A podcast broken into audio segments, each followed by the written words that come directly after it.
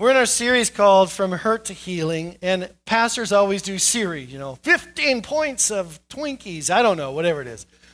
But this this one is is very much a felt need in our generation and our time and in the family of God.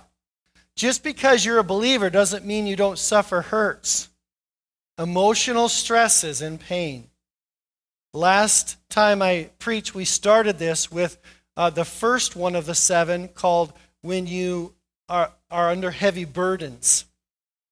I encourage you to go back on YouTube and watch that. Uh, by the way, there are over 1,500 people that belong to, that are followers on the Facebook sermon page. It's incredible what's happened there recently. It's just exploded. People are taking the messages, the sermons of abundant life, and they're listening to them who knows where. Um, but that's something all of us experience. We experience in our life at times heavy burdens, don't we? You've had a lot of things going on. You've had uh, stresses. When you go to bed at night and you, you can't sleep because something is on your mind, it's like you hit your finger and it's throbbing, except in your emotional state. You don't know what to do because the burden is heavy. You don't know how to face tomorrow. Well, we're going to talk about loss today as Phil started us off with, and then failure, illness, rejection, willful sin, and finally difficult circumstances. But I want to start out with our main text in Scripture, one that, that we might know well. And would you read this Scripture aloud with me? I like it because it's where we get the name of our church from, John 10 10.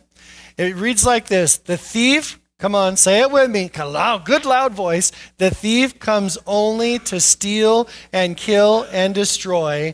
I came that they may have life and have it abundantly. Abundant life. Aren't you grateful for the Lord's promise? You know, I want us to turn in our Bibles, if you would, with me today to Joshua chapter 7. And we'll be in a few other places as well. There's an outline on the back of your bulletin. Um, what has happened here? Last week we talked about Moses, heavy burdens. Remember, he cried out to God. We're having a similar situation with Joshua. Moses has died, and the torch has been passed to Joshua. Now, Joshua's got all these people. Moses brought them out of Egypt. They're wandering around in the desert, and they're on their way to the promised land. God promised that he would give Joshua every place Joshua put his foot. Remember that? Joshua chapter 1. I'm going to make this promise. I'll give you every place you put your foot, Joshua. Wherever you step. I mean, what a promise, right? God challenged Joshua to trust him completely. Number one, he said, Be strong and courageous. That's a good statement, right? Then he said, Do not be afraid. That's a loaded one. And thirdly, he said, Don't be discouraged. Now, on all three of those points, how many have lost? We've all lost. I'm sure we've all faced discouragements. There's times we've not been courageous. There's also been times where we have been fearful. Well, all of those things that God told him to do is great. Great commission, right? Be strong and courageous. Don't be afraid. You know, just press forward. But Joshua, he says, I'm going to give you something to be able to do these things. It's a great thing to have these commissions. We like those statements, right? Be strong and courageous. Everybody's like, yeah, I want to be strong and courageous. And then he says, don't be afraid. Yeah, I'm not going to be afraid. Then he says, do not be discouraged. Yeah, I'll, that's good. Good advice. But we can't do that on our own. So God gives Joshua something so profound, something so incredible, and that he gives us to us today to be able to do those three things. He says, I am going to give you something that will ensure that you'll be able to be strong and courageous, unafraid and encouraged. And that thing I'm going to give you is this. In verse 9, I'm going to give you my presence. For the Lord your God will be with you wherever you go. Isn't that comforting to know that wherever you are in life, the Lord is with you? He never leaves, He never goes away. So here's Joshua. Moses is dead and gone. The torch has been passed to this guy, and he's leading the children of Israel. At this point, possibly two and a half million of them. They've been through so much in the desert. We went through all of that last time. But the first challenge that Joshua faces on the way to the promised land is this city called Jericho an incredible fortified city. The, the promise to him was that God would lead Israel and all of their families into the promised land that God was given to them. And the, the issue is that Jericho is in the way. They've got to get through Jericho. And so Joshua does something. He sends two spies to scope out Jericho. And Israel, under Joshua's leadership, acted in faith. Remember when they marched around Jericho? Joshua fit the battle of Jericho, Jericho, and the walls came a tumbling down. How many, how many know that song? Yeah. Okay. Uh, some of you are old enough, you remember that song, right? Okay. Um, Hebrews, in fact, talks about Joshua's faith. It says, it was by faith, talks about Israel's faith, that the people of Israel marched around Jericho for seven days and the walls came crashing down. And what an account in history they march around these walls. And if there's been a recent, well, recent, the mid 90s, an archaeological find that showed Jericho and what they believed to be the ruins, and the walls were constructed in such a way where there was an outer retaining wall that was probably 12 feet high, and it was filled in by a large amount of fill and dirt by another high wall that was um, up to 15 foot high, just a little bit higher. And so this was a big uh, encompassing wall. It was, it, was, it was huge. The Bible says so large on top that the chariots raced one another on top of the wall. So it's a big thing. And God told him to march around the city one day for seven days. And on the seventh day, they walk around seven times and then shout, For God has given you the city. I can hear Carmen now. For God has given you the city. Anyway, if you don't know who Carmen is, it's not what you think. Winning and success is not is God's blessing. I want us to get this part. Winning and success is God's blessings, and He has the right to give success and the win. Our job is not success, but faithfulness. Faith is not a force that we manipulate by believing the elements of creation.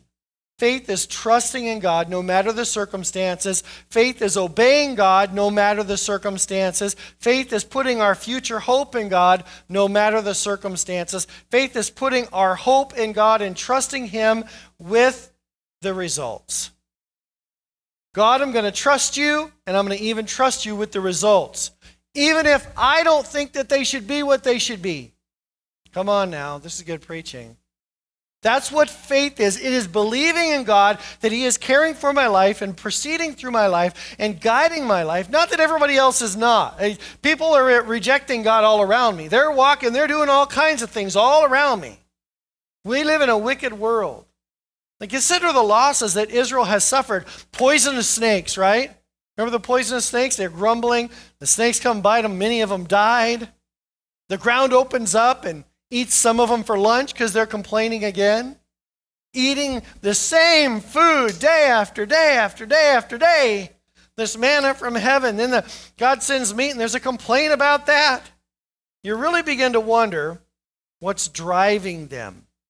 What keeps them faithful? In the 1950s, there was a man named Dr. Curt Richter. And Dr. Curt Richter did this experiment with rats. So he gets these rats and he puts them in a five gallon bucket or a bucket. And this rat swims in this bucket of water, half full of water. The rat can't get out because the sides are too steep and tall. And in six minutes, all the rats, they died every time. They just died. Well, he did something very interesting. He took the rat, this the first one, and he did several. He, he took a rat and he put it in there, and the rat swam and swam for up to six minutes. Right before the rat was about to give up, the doctor pulled the rats out uh, so they could get a respite. They could get their breath. Then he put the rats back into the bucket, and they didn't swim for 60 minutes, they swam for 60 hours. 60 hours. Why? Because they had hope. I don't know if a rat can really have hope, but there was an instinct that they weren't going to die. Israel suffered such loss, but their faith was driven by hope. Consider all uh, God had done to provide for them so far. I mean, delivered them from slavery. He, he parts the river Jordan so they can cross over on the other side. Did you know God parts the waters five times in the Bible? Well, four times, but five if you count creation, because creation says that He divided the waters, separated from the earth from the waters above. And then He parted um, the Red Sea, right, for them. Then he parts the Jordan now for them to cross.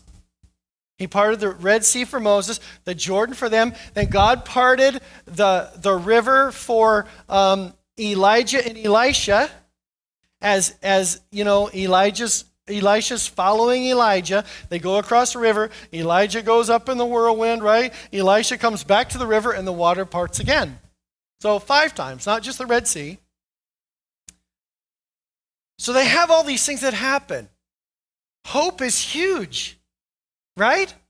Hope is big. Hope is what draws people to salvation. Like, I'm in my life, I don't know what's going on. I don't understand life. I don't understand my trials. I don't understand my problems. But there is this thing that God gives me, and He says He loves me. He cares about me. He has concern for my life. And there's people that love God that are loving me and trying to point me the right direction. I got to believe that there's something more to life than living and dying. Hope is huge. Giving hope is, is, is the work of God's Holy of the Holy Spirit, and we have hope in the promises of God. So Joshua fighting the battle of Jericho, the two spies go in, and they, they, they're going to get discovered. There's news about that they're in the city. So everybody's looking for him. The soldiers are turning over every cart, they're knocking on every door, and there's a woman there by the name of Rahab. But her name's just not Rahab. Every time we see her name in Scripture, she's called Rahab the prostitute. If there ever was a story of someone who suffered loss, it was Rahab the harlot. Rahab was a woman, the Bible says, though, of faith that turned her faith to action and she lives in Jericho. The two spies come and she gives them a place to hide. Now, first of all, she's in Jericho. So if she's up to bat, that's strike number one.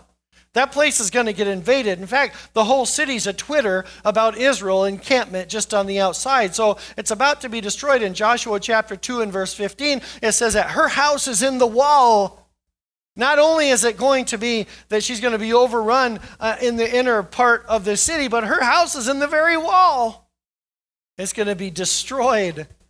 Her home, her life, everything she has, everything she is about, is about to go under, to be utterly destroyed. Have you ever felt like that? Have you ever been up to bat and felt like that? You felt like that there is nothing left. I know the enemy is coming. I know hardship is on the way. Consider how she felt. Not only was she going to lose, the biggest part of the loss was she anticipated the loss. Anticipation of loss is greater than loss, or can be, because you're considering what will happen after the loss. After the loss, you begin to pick up the pieces and you begin to deal with life, or you might be able to press on. But anticipating the loss can be very stressful. The walls are formidable and the walls come down, but Rahab was preserved and saved. In fact, through Rahab comes the line of Jesus. But she was a throwaway. Like I said in Scripture, every time she's mentioned, she's called Rahab the prostitute. Her life was selling sex. Her life was one that most people would think evil, junk, worthless. So when men come to town, they want to go to the red light district. She lived there very close in the wall. She had she was in a prime spot for what she did. So she's in Jericho, strike one. But she's still up to bat. Strike two, that she is a prostitute. In fact, everywhere in Scripture, like I said, that's what she's labeled as, identified as a loser before she can even get started, really, in her community, with her family, her reputation about significant to her and significant to herself. But one thing that's so profound, this this this Rahab the prostitute is in Hebrews 11, the heroes of faith chapter. God can use anyone. God can speak to anyone and give anyone hope. In fact, Hebrews 11:31 says this of, of Rahab. It says, "It was by faith that Rahab the prostitute was not destroyed with the people in her city. He refused to obey God, for she had given a friendly welcome to the spies." Even though she has two strikes against her, God is getting her up for one more at bat. She's about to hit a grand slam. She's holding the bat to swing. And the swing here is a swing in faith. Faith fueled by one thing, the greatest thing, and that is hope. Without hope, there's no purpose, right? We, we discard everything else and we say, you know, the heaviness of my loss or anticipated loss is huge. And there are people in this room you've lost. Your story is not unlike Phil's. Jared, your story is similar. Carl, your story is the same. There's others in here. Miriam, your story is the same. Corrine, your story is the same. We've lost. So far, Joshua is doing things well. Things are going good.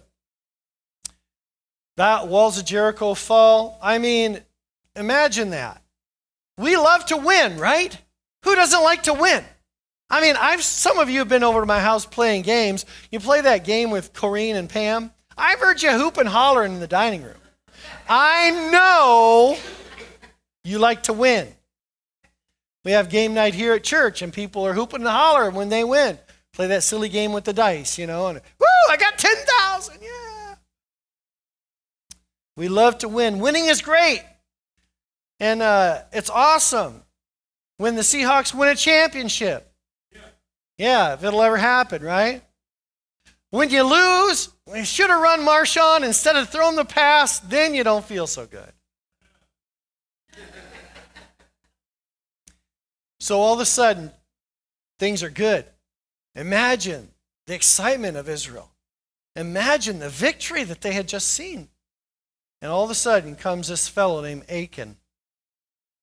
3,000 people, soldiers, so his commander says, You know, Joshua, to go into this next part, there's this little group at Ai. And we're going to defeat them. And his Joshua says, Okay, how many soldiers do we need? How many men do we need to defeat Ai? And he says, uh, yeah, just a few. We did maybe about 3,000 guys. Okay, take them, do it. Let's read the account of history. Joshua 7 1. But Israel violated the instructions about things set apart for the Lord. A man named Achan had stolen some of these dedicated things, so the Lord was very angry with the Israelites. In their um, destroying, uh, in, in, uh, in their conquering, they were supposed to have the things collected, taken, and dedicated to the Lord, and he stole some and hid them in his tent.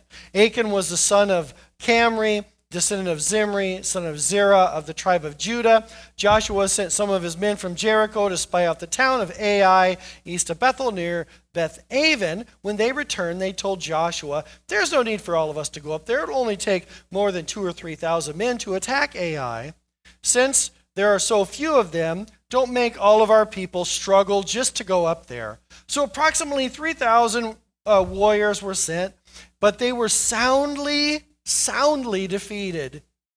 The men of Ai chased the Israelites from the town gate as far as the quarries, where they killed about 36 who were retreating down the slope. The Israelites were paralyzed with fear at this turn of events.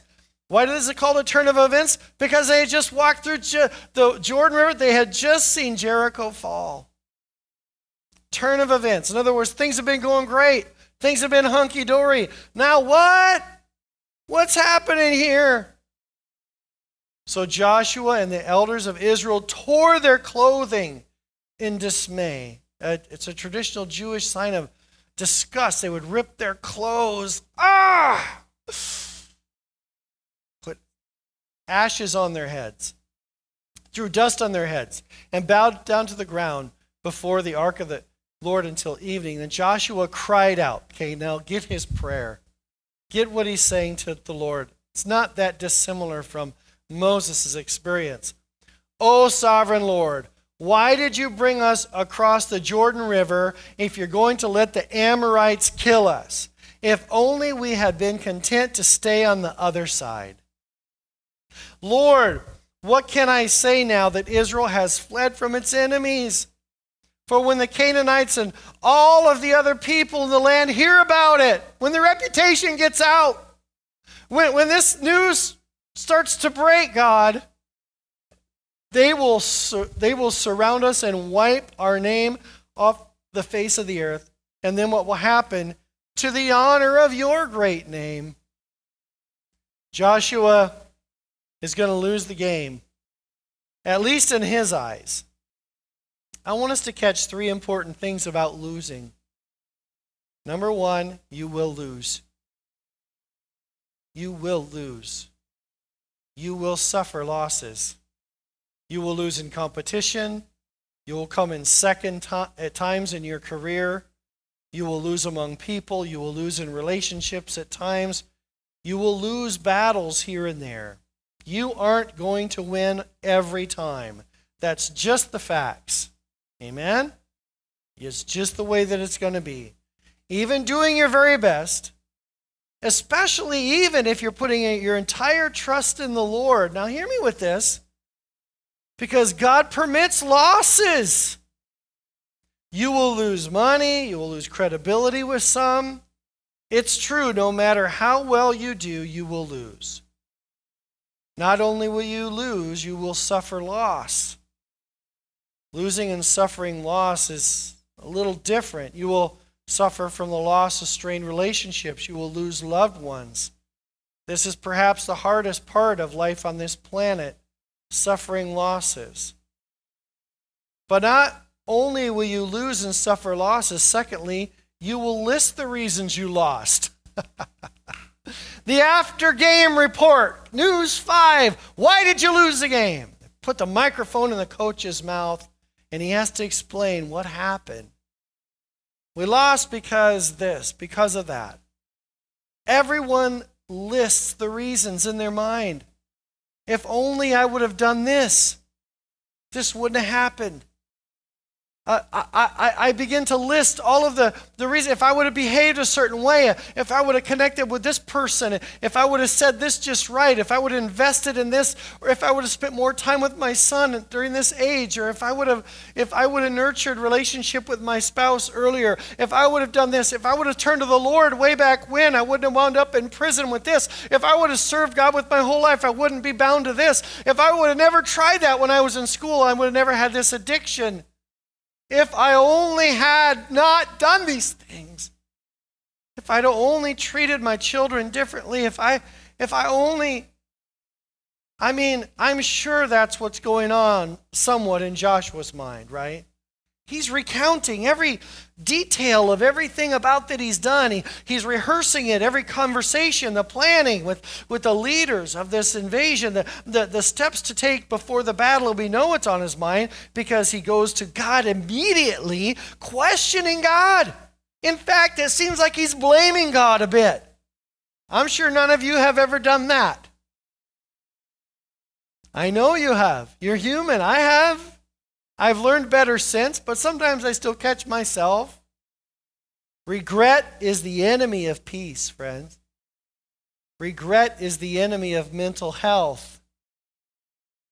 Most of those injuries that we cause in our brain are because we have regrets over things we can't repair, we can't, we can't fix. And this is the loss of the world. Those who are in Christ, we understand that the Hebrew says that, that the blood of Jesus cleanses our conscience from guilt. Hallelujah. That in Christ, by the power of his blood, the regrets are taken by the Holy Spirit from the believer. that you don't have to bear those. They, you can bring them to the Lord, and He will sustain you. Man, that's good preaching. I'm in telling you what. Obviously, I'm being silly. I'm making a point. That God is the God of peace, God is the God of sanity. Regret destroys both.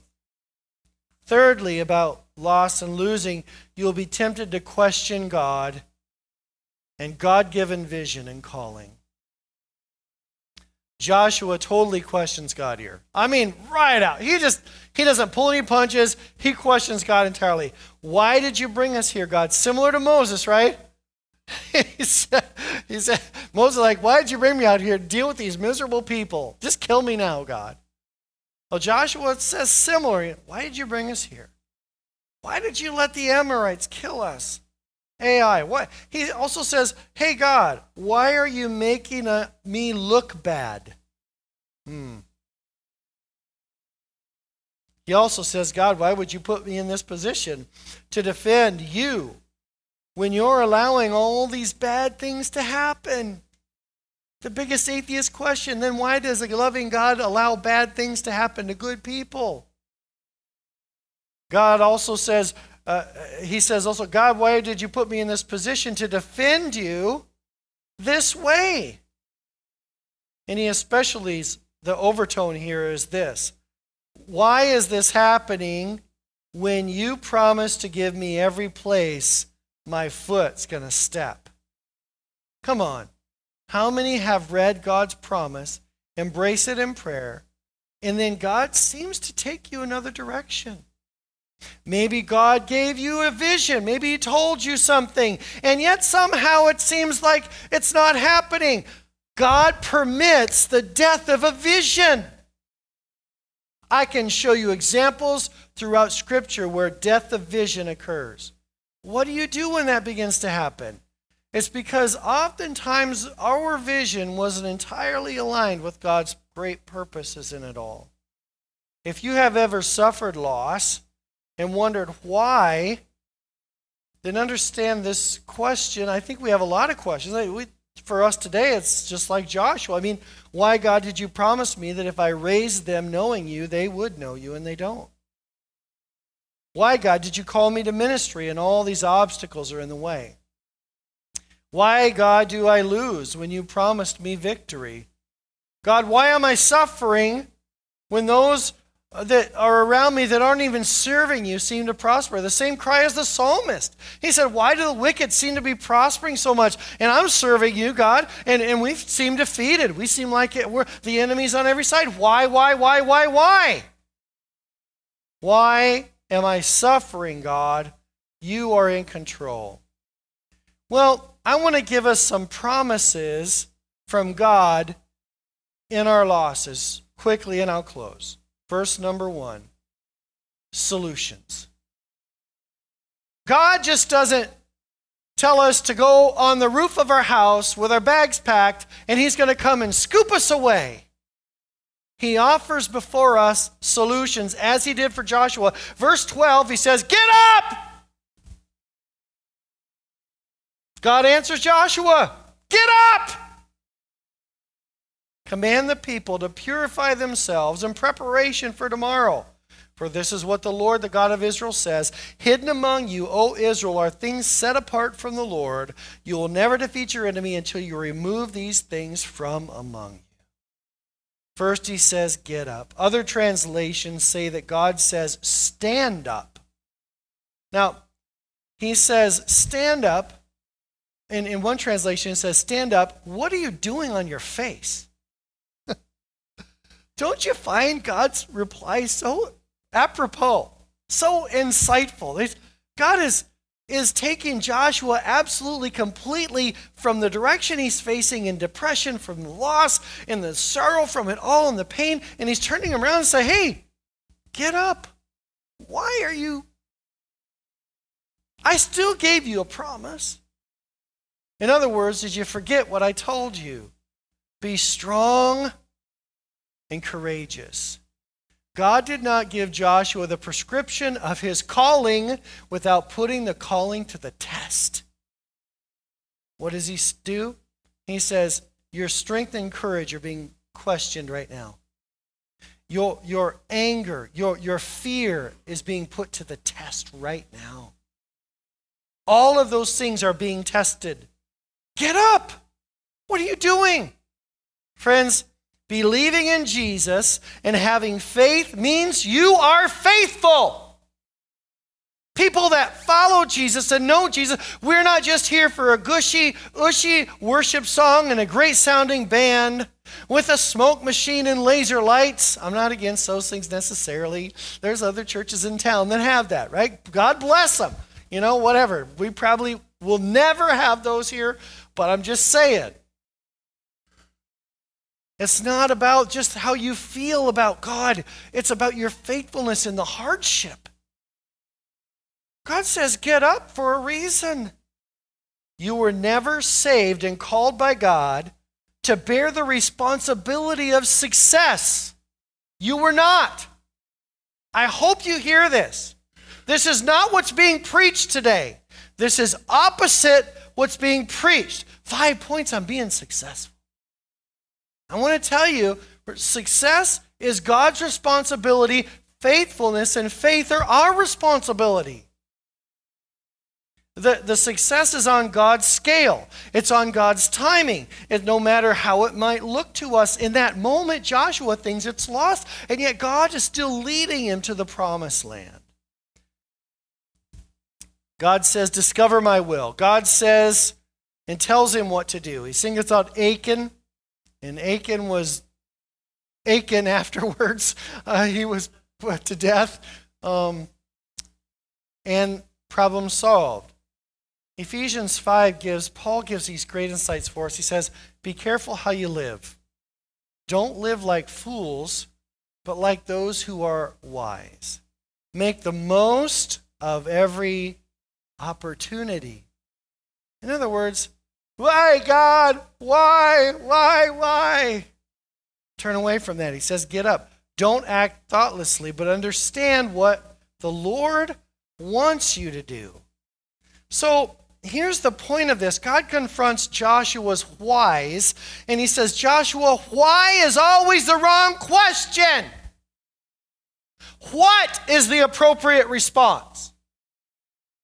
What, God, do you want me to do now? What, God, are you teaching me in this situation?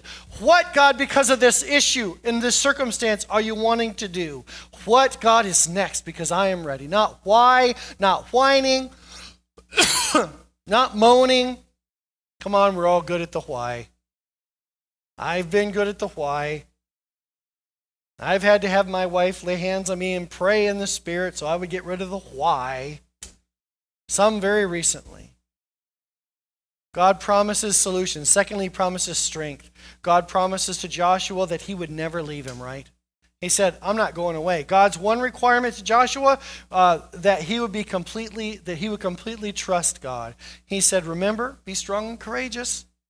In other words, follow me, trust me. Isaiah 40, 31, the God speaks to the prophet, and it's, it's, it's somewhat prophetic, but it's, it's, it's prophetic for all those who would pursue God. He says that, that the, those who pursue him, they will run and not grow weary. They will walk and not faint. I like that. I like that, that we will have strength from the Lord. The same for Joshua is the same for us today to trust in the Lord and in his mighty power. We often misunderstand um, this strength. It isn't a strength for me that says, God, give me an iron will so I can stand. Because if God did that, we'd boast. We could boast that we have this will. It's becoming more humble. That's what prayer is resigning my will for more of the Lord's. The next thing he promises him is victory.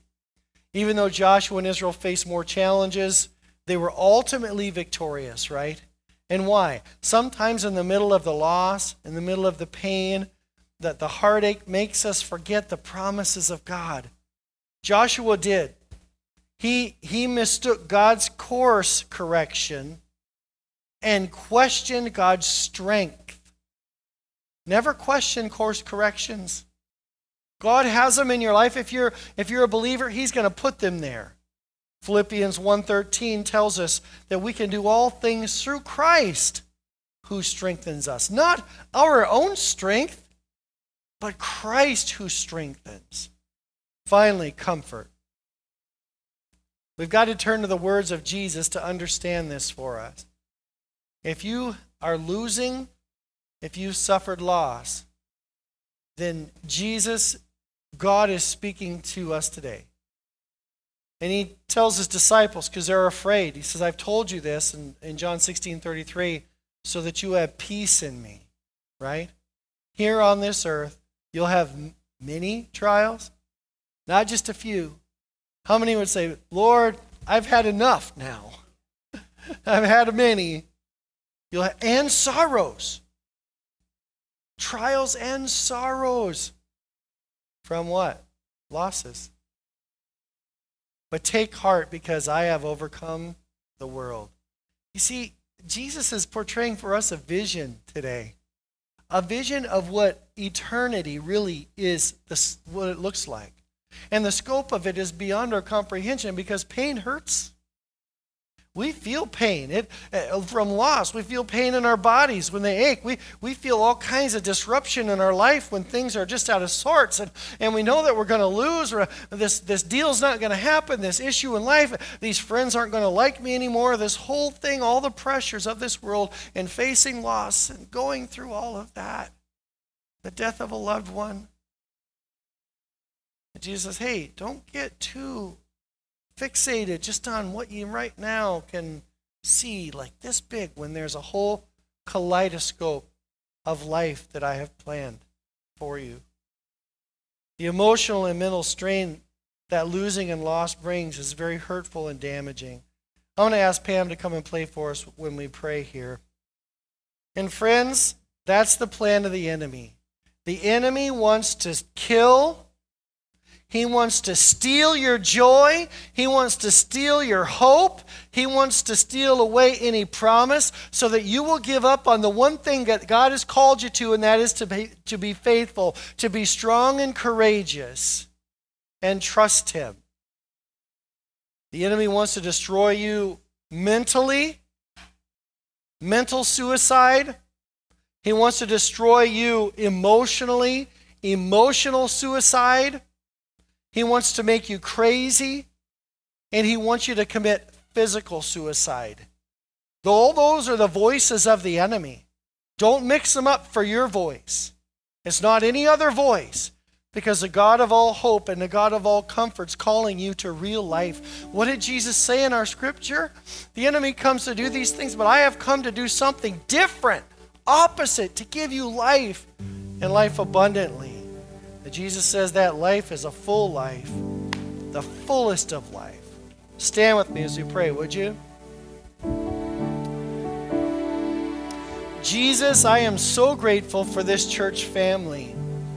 And I am grateful, God, for the present trials we may be experiencing. I praise you, Lord, for the difficulties that we may be experiencing. I praise you for the loss and the losses we may be experiencing. I praise you for uh, the, the losing we may have had.